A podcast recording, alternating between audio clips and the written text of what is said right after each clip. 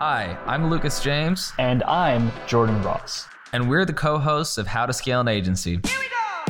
After scaling our own agencies to over $185,000 per month in sales and working with agencies doing hundreds of millions of dollars in revenue like Hawke Media and Neil Patel, we've made this show to interview the top digital marketing agency owners and highlight the fastest ways to scale your agency.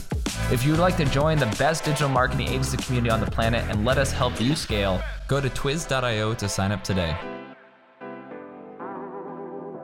Hello, everybody. Welcome to another episode of How to Scale an Agency. I'm with Kieran O'Brien. We actually met on Twitter after he I learned that he had an acquisition recently for his company Media Kits, which is really impressive given the fact that he basically did everything that we always talk about here, which is basically building an agency, growing it, selling a software after going through that whole journey, and then he also has something else cooking in the works, which I'll let him talk about if he wants to, or go into as much detail as he wants about that. So, thanks so much, Kieran, for being on the show. Really appreciate it.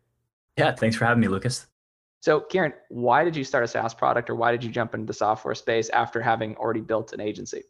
Yeah, I mean, that's a great question. I think it became very clear to me after running an agency for three or four years that software was kind of the, the natural next step for a number of reasons. Yeah. Number one is, you know, I was kind of feeling burnt out.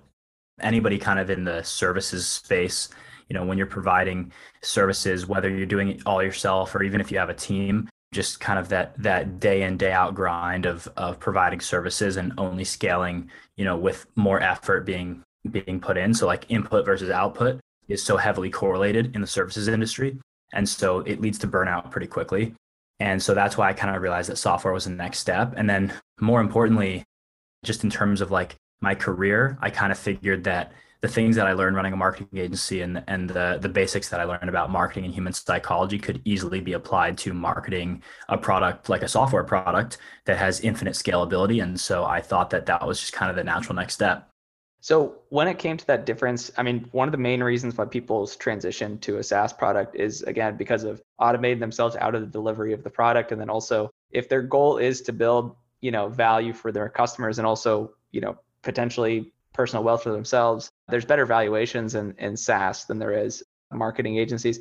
I don't need you to go into what you guys sold for any of that stuff, but did you notice that there was it was a lot easier to create value in your SaaS product and that the the, the multiples on that were higher than what you could have sold your marketing agency for? Oh, absolutely. Absolutely. And at the end of the day, your marketing agency is only as valuable as the people and the SOPs and the things like that. There's really no IP to be had in like the Right. marketing agency services business versus building, you know, real products with a real code base and and real Right. IP is is much easier to sell for. And what so are you a developer or did you just partner with developers or how did you get into software space so easily at such a young age? Yeah, no, I'm I'm not a developer by trade. I'm not technical. I'm lucky to be surrounded by really smart people and and hire some really good engineers at, at my companies.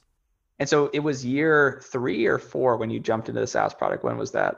Yeah, so I, I started my marketing agency in like late 2016 uh, when I was in high school, and I ran that basically until 2020. And the the story of Media Kits, it, it's interesting because a lot of these guys that you see in the marketing space that end up building SaaS tools, it's kind of a natural progression, and they start building SaaS tools, like you said, that kind of solve a problem that their agency was already solving more manually. Yeah. For me, from the outside looking in, at least, it kind of looks like I just went completely left field where I was building an automotive marketing agency and then I went off and basically built like an influencer SaaS company which you know Mhm. couldn't be more different but the reality of the of the matter was that I actually came up with the idea for the SaaS business in 2017 when I was running influencer marketing alongside my paid marketing services for these automotive e-commerce brands and as a result of that, I realized that there was a massive data transparency issue in the industry for influencer marketing specifically. And that's when I kind of came up with the idea for media kits and started tinkering with it. And, you know, the big thing for me was being able to fund it myself, being able to bootstrap it for the little, uh, Yeah. at least for a little while in the beginning. And so that Yeah. opportunity just didn't come up until many years later. Share what you're willing to share about the size of the agency in, in terms of either revenue, clients, or kind of where you guys got to before you transitioned to the SaaS product. Where were you generally in terms of size then? Yeah, absolutely, man. Like I said, started the company when I was 16. Back then, it was it wasn't even really a company. It was I was more of a glorified freelancer. I remember I had my first eight thousand dollar month when I was uh, a senior in high school. So I was like 17 years old, I think. So got to like a quote unquote six figure run rate uh, when I was yeah. 17. Um, so that was cool. But obviously, that's kind of just like day in, day out grinding and doing like super blanket manual services. Eventually, by late 2019, the company was doing multiple six figures annually, and we crossed the million dollar ARR mark in early 2020 uh, when yeah. I was 20 years old. At that point, it was no longer like a boutique agency. It was actually a productized agency where the services we were selling were nicely packaged up and uh, very easily easy deliverables, all powered by SOPs and process and everything. And so it was kind of like right. rinse and repeat. And it was about as close as you could get to limitless fulfillment as you can get with with a services business did you start this yourself? Did you have anybody that partner with you? Do you have any co-founders or was it you specifically and that was it? Yeah, in the beginning, the agency was just me. I brought in an amazing co-founder, my co-founder Caden, who still runs the agency to this day. And uh, when I went off to do media kits, I kind of handed over the reins to him. But yeah, him and I were kind of in the trenches building kind of the V2 of that agency, which was the productized version of it. And then I went off and, and started the SaaS business. That's really cool. Yeah, it's so funny because that, that must have been around what year four or five was that when you? Yeah, when you roughly. It was yeah about four years in when I decided to go in on SaaS. Yeah. That's crazy because that's the exact same progression we had and uh, yeah. similar revenue milestones. And basically, it's funny how like yeah, you have to build up enough. You have to basically take a management exit, which I'm assuming that's probably what you did. Is that you yeah. didn't have to be involved in the day to day, and you could spend your time doing things that were more high value and you did, I think, a really smart thing, which is obviously selling the company is smart, but also just building a brand and like focusing on that in tandem with building a SaaS product. Cause then you have all these people you can drive to the SaaS product. What was the process like of actually building that initial MVP? I mean, were you able to do it really lean at first and then you eventually built SaaS on top of it and then it became a full SaaS product? Or how did that process work in, in, in terms of investment, building the initial product? that's really the age old question, right? Is how do you build an MVP? How do you build kind of like a proof of concept for your SaaS idea? I will say, caveat, I did it completely wrong. Uh, looking backwards, I would have done so many things differently. So I'll tell you what I did, yeah. and I'll tell you what I would have done. Yeah, please do, because I'm in the same um, position right now, trying to learn how to do yeah. this. So it's probably very helpful. Yeah, man. So so I bootstrapped. I put about hundred thousand dollars of my own money into Media Kits before we ever raised outside capital. So we did end up raising yeah. about 1.5 million in outside capital uh, later, but I put some money into it first.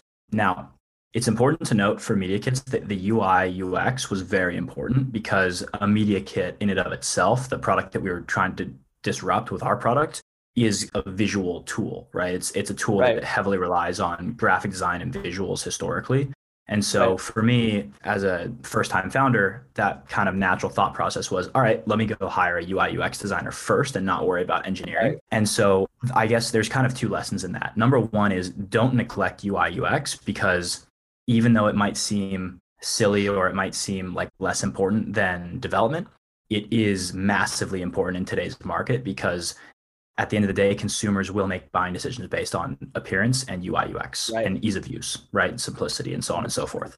And so do not neglect it. However, you do want to make sure that you're actually building the product in tandem. You don't want to just have a bunch of pretty designs that don't yeah. work because that's not good either. And so I think the uh, the happy medium there is having a really kick-ass UI UX designer, but also having an engineer that works really well alongside them. And so for me, I went a little bit too hard on the UI UX side of things to the point where by the time we had a development team at Media Kits, our UI UX team was four to six months ahead of them at any given time on on the roadmap.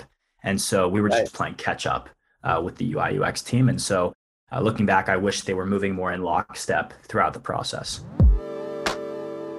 Hi, this is Lucas James. Are you struggling to get meetings booked with potential prospects for your agency? I'll tell you what, when I first started, I had the same issue, but I was able to A B test hundreds of different variations of copy on multiple channels and figured out a secret formula to convert anyone from anywhere into taking a meeting with me. I've mastered this approach, and now my agency, Twiz, books meetings on autopilot. Last year, we booked 1,731 meetings, closed 234 accounts, and generated $1.72 million in revenue. I want the same thing for your agency, so I've decided to give away some of my best performing outbound copy scripts for free. That's right, absolutely free. If you want to transform your business for free, go to scale.twiz.io to get your free lead scripts today. That's scale.twiz.io. Scale, S C A L E dot twiz dot I-O. Now back to the show.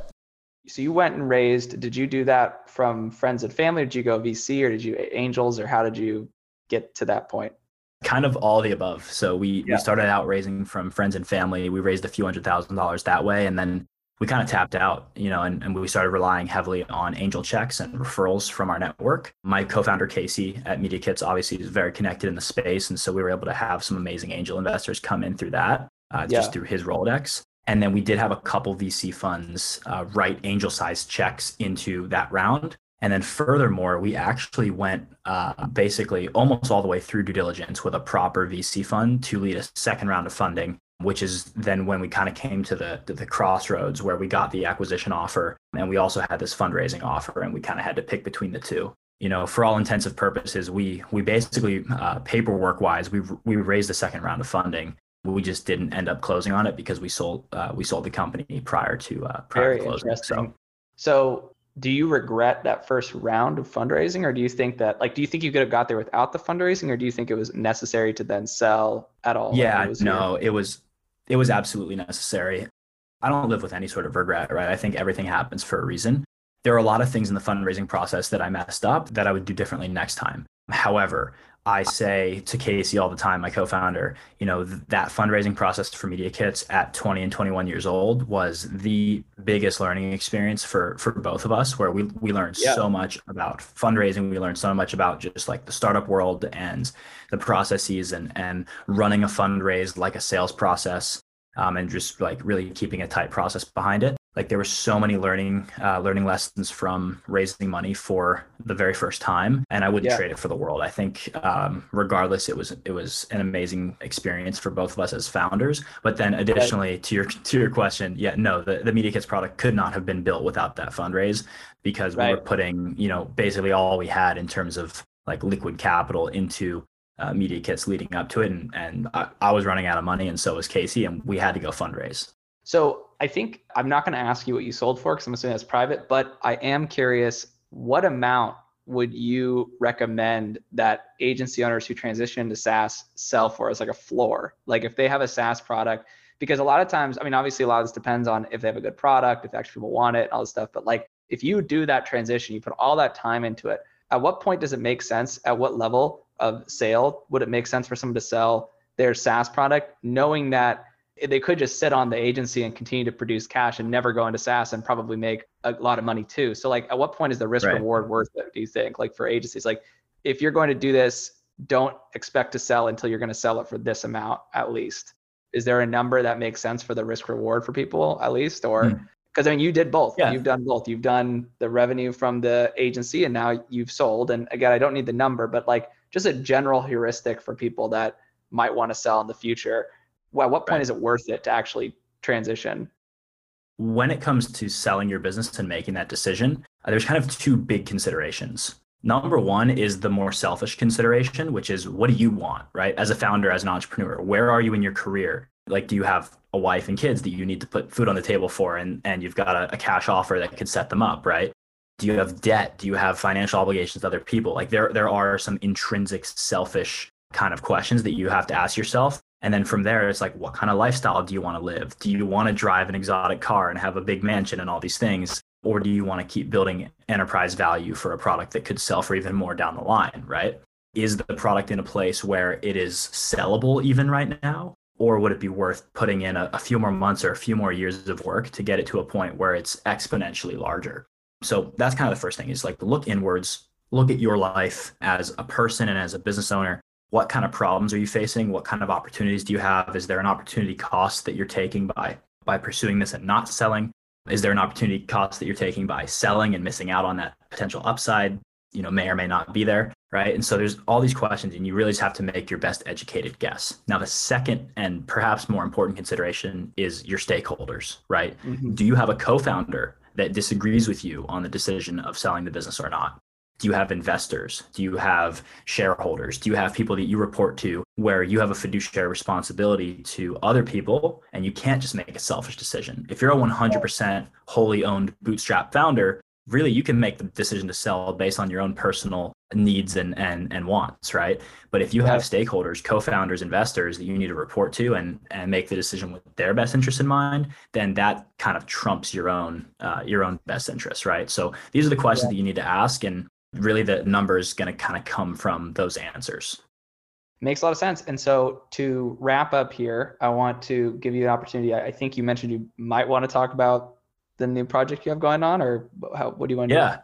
My co-founder at my agency, Kate and I, we basically we were running into this problem where basically we ran our entire marketing agency on Go High Level for the last like two, three years. We were one of the first agencies to use Go High Level. We've got hundreds of clients on there. And basically, Go High Level has great reporting, but it's only per client. And so we basically wanted to see a dashboard, kind of like a media kit, ironically, um, yeah. We want to see a dashboard that could display all of the data from all the different clients. So how many leads they're getting, phone call, uh, you know, reviews, et cetera. We wanted to be able to see that in one centralized location. And so yeah. we actually built agencyreporting.com, which is a SaaS tool that basically compiles oh, nice. all of your yeah all of your GHL location data in one real-time dashboard. And that's basically like this little side project that Kate and I have been working on. We initially just built it for ourselves to solve that problem for our own agency, yeah. and then we had a bunch of agency friends of ours reach out and say, "Hey, we'd love to use this too." And so, uh, yeah, we built it, we launched it, and uh, it's it's really cool, and we're we're really excited about it. You know, I was going to say, if anyone was curious whether or not he sold for a good amount of money, all you have to do is just go look at the URL because uh, agencyreporting.com, I have to imagine, is not cheap. so, yeah, good job. But yeah. go check out this website agencyreporting.com. I'm not getting a cut on this. I don't get any commission from this, but I do recommend you check it out because I know this is a pain point for a lot of people who use Go High Level. Great tool, but definitely could have more accurate reporting, better reporting, all sorts of stuff. So thank you, man, for being on the show. Is there anything else you want to share with the audience before we wrap up here? If you're trying to get into SaaS, it's not going to be easy, but it is absolutely worth it. It is one of the best business models to be in, and it is one of the best things that you can do as an entrepreneur and just as a person to grow both personally and professionally. So I highly recommend it. And uh, thanks again for having me on, Lucas. Thanks so much. And for everybody listening, Kieran O'Brien has been able to grow over the last six years, not only just his marketing agency getting it to a seven figure run rate, but on top of that, being able to launch a SaaS product and then sell it for an undisclosed amount, but it looks like it's been a pretty successful exit and he's on to new things. Really excited to see what happens. And thank you so much for being on the show, man. I appreciate it.